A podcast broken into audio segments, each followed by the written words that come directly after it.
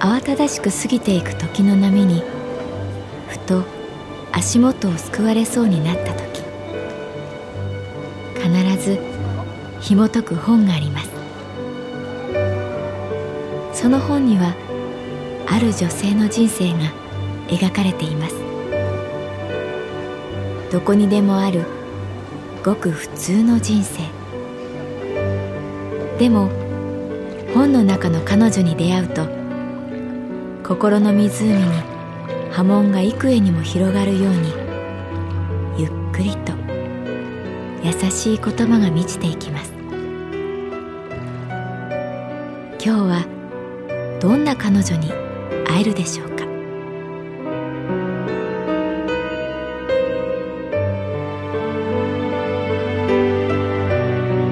サウンドライブラリー。世界に一つだけの本。朗読は私木村多江がお送りいたします。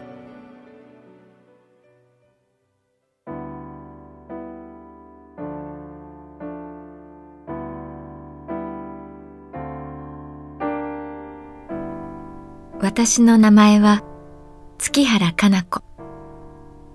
39歳。旅行会社に勤めている。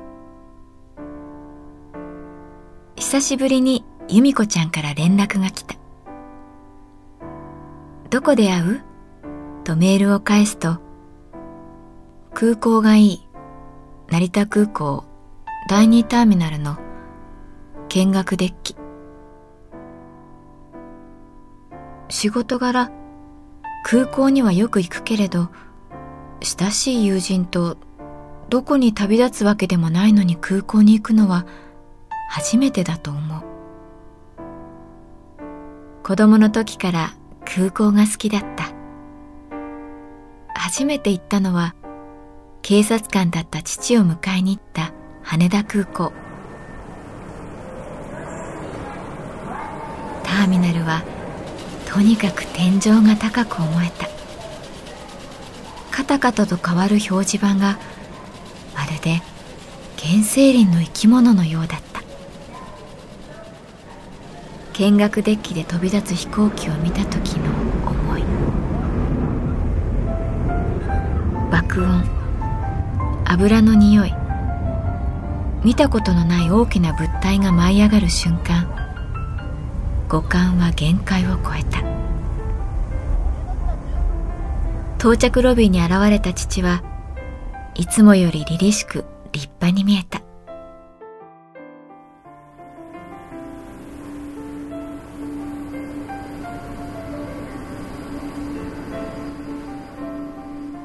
なんで成田空港だったの？成田空港第2ターミナルの4階見学デッキで私は由美子ちゃんに聞いた。うん？なんとなくね。別に意味もなく。ああ国際線の飛行機見たいなって。彼女の少し疲れた横顔に秋の夕日が当たっていた。ああでもさ今飛行機が飛び立ったり降りたりしてるの眺めてたら思い当たったよかなちゃん。割と単純に私飛び立てない自分にかつ入れたかったのかも。赤い飛行機がふわっと宙に浮いた。爆音はいつも遅れてやってくる。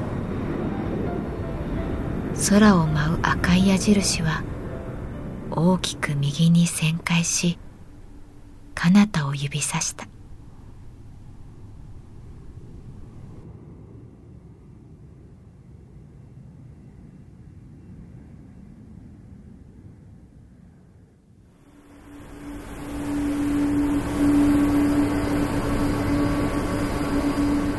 私と由美子ちゃんは日が沈んでもずっと見学デッキにいた。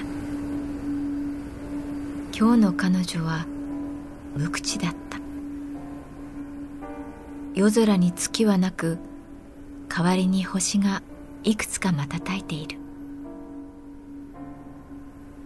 飛行機の翼についた明かりの明滅する間合いに合わせて瞬きしている自分がいた。こんなにもたくさんの人が空を飛んでいることに驚く。ここにいると地上にいる自分がどこか間違っているように感じる。どこかに行かなくちゃいけないのにただ行かない自分。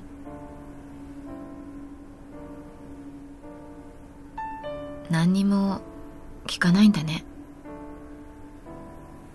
由美子ちゃんが言った。え？と私。かなちゃんっていつもそうだよね。私が迷ったりへこんだりピンチの時は何も聞かないで。ただこうやって横にいる。ピンチなの？うん。ピンチって言えばピンチだし。そうでもないって考えればそうでもないし。由美子ちゃんは小学校の同級生。そんなにしょっちゅう会ってきたわけではないけれどなぜか一緒にいるとしっくりくる。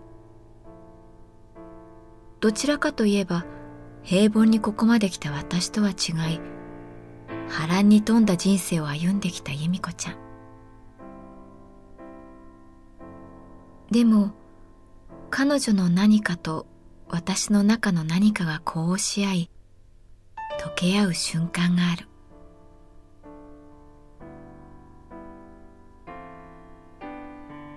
結局睡蓮さんと別れて今一人で住んでるんだけどね。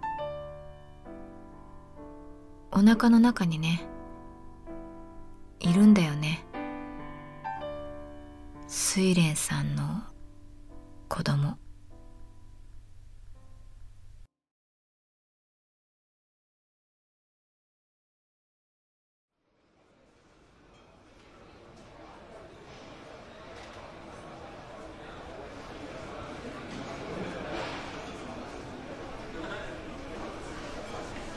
私と由美子ちゃんは見学デッキから空港内のレストランに場所を移した。お腹の中に子供がいると聞けば体を冷やすのは良くないと一番に思う。レストランには大きなスーツケースを引きながらやってくるサラリーマンや家族連れ若いカップルがいた。かなちゃんはさ子供欲しいと思ったことない？私が唯一自分の中で封印して心の底に沈めている質問がそれだった。自分の子供。それはもちろん欲しい。私の答えを待たずに彼女は続ける。これが最後のチャンスかなって思うんだよね。だから産むよ。そのこと睡蓮さんは知ってるの？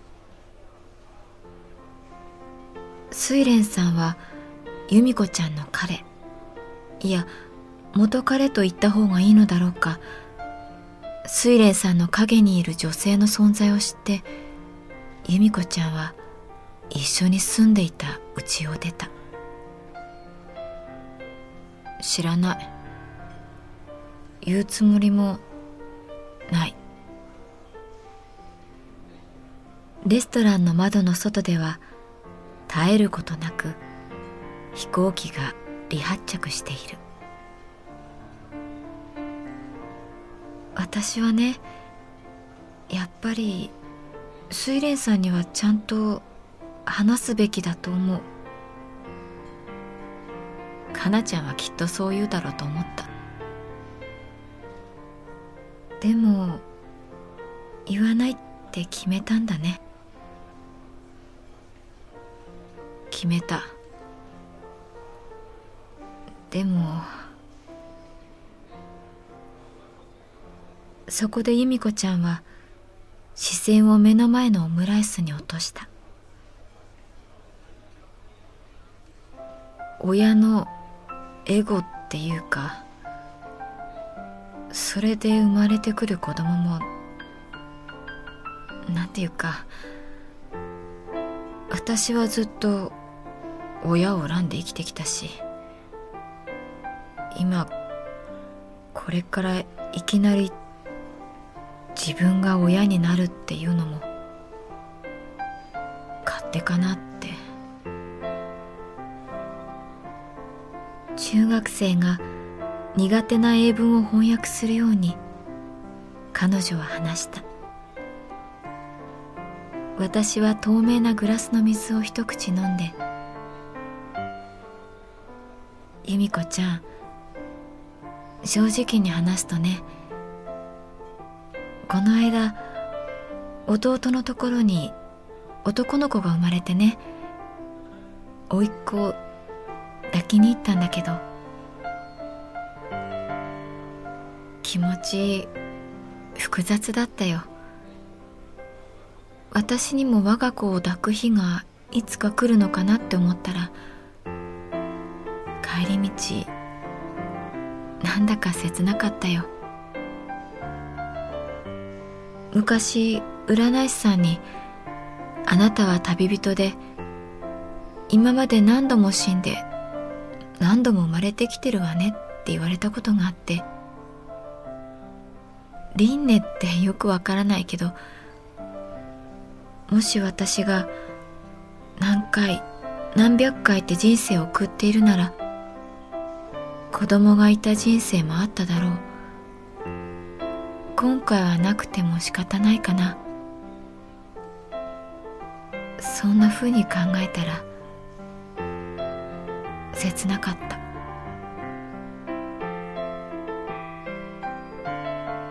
由美子ちゃんはテーブルの上の私の手を取った。かなちゃんやっぱり私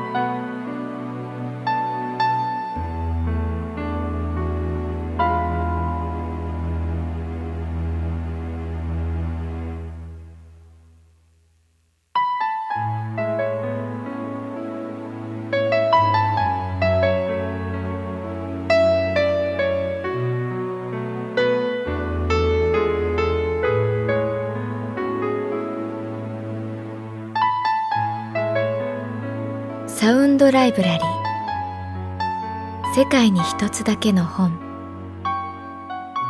作。北坂雅人。演出。高橋智彦。朗読は私木村多江でお送りいたしました。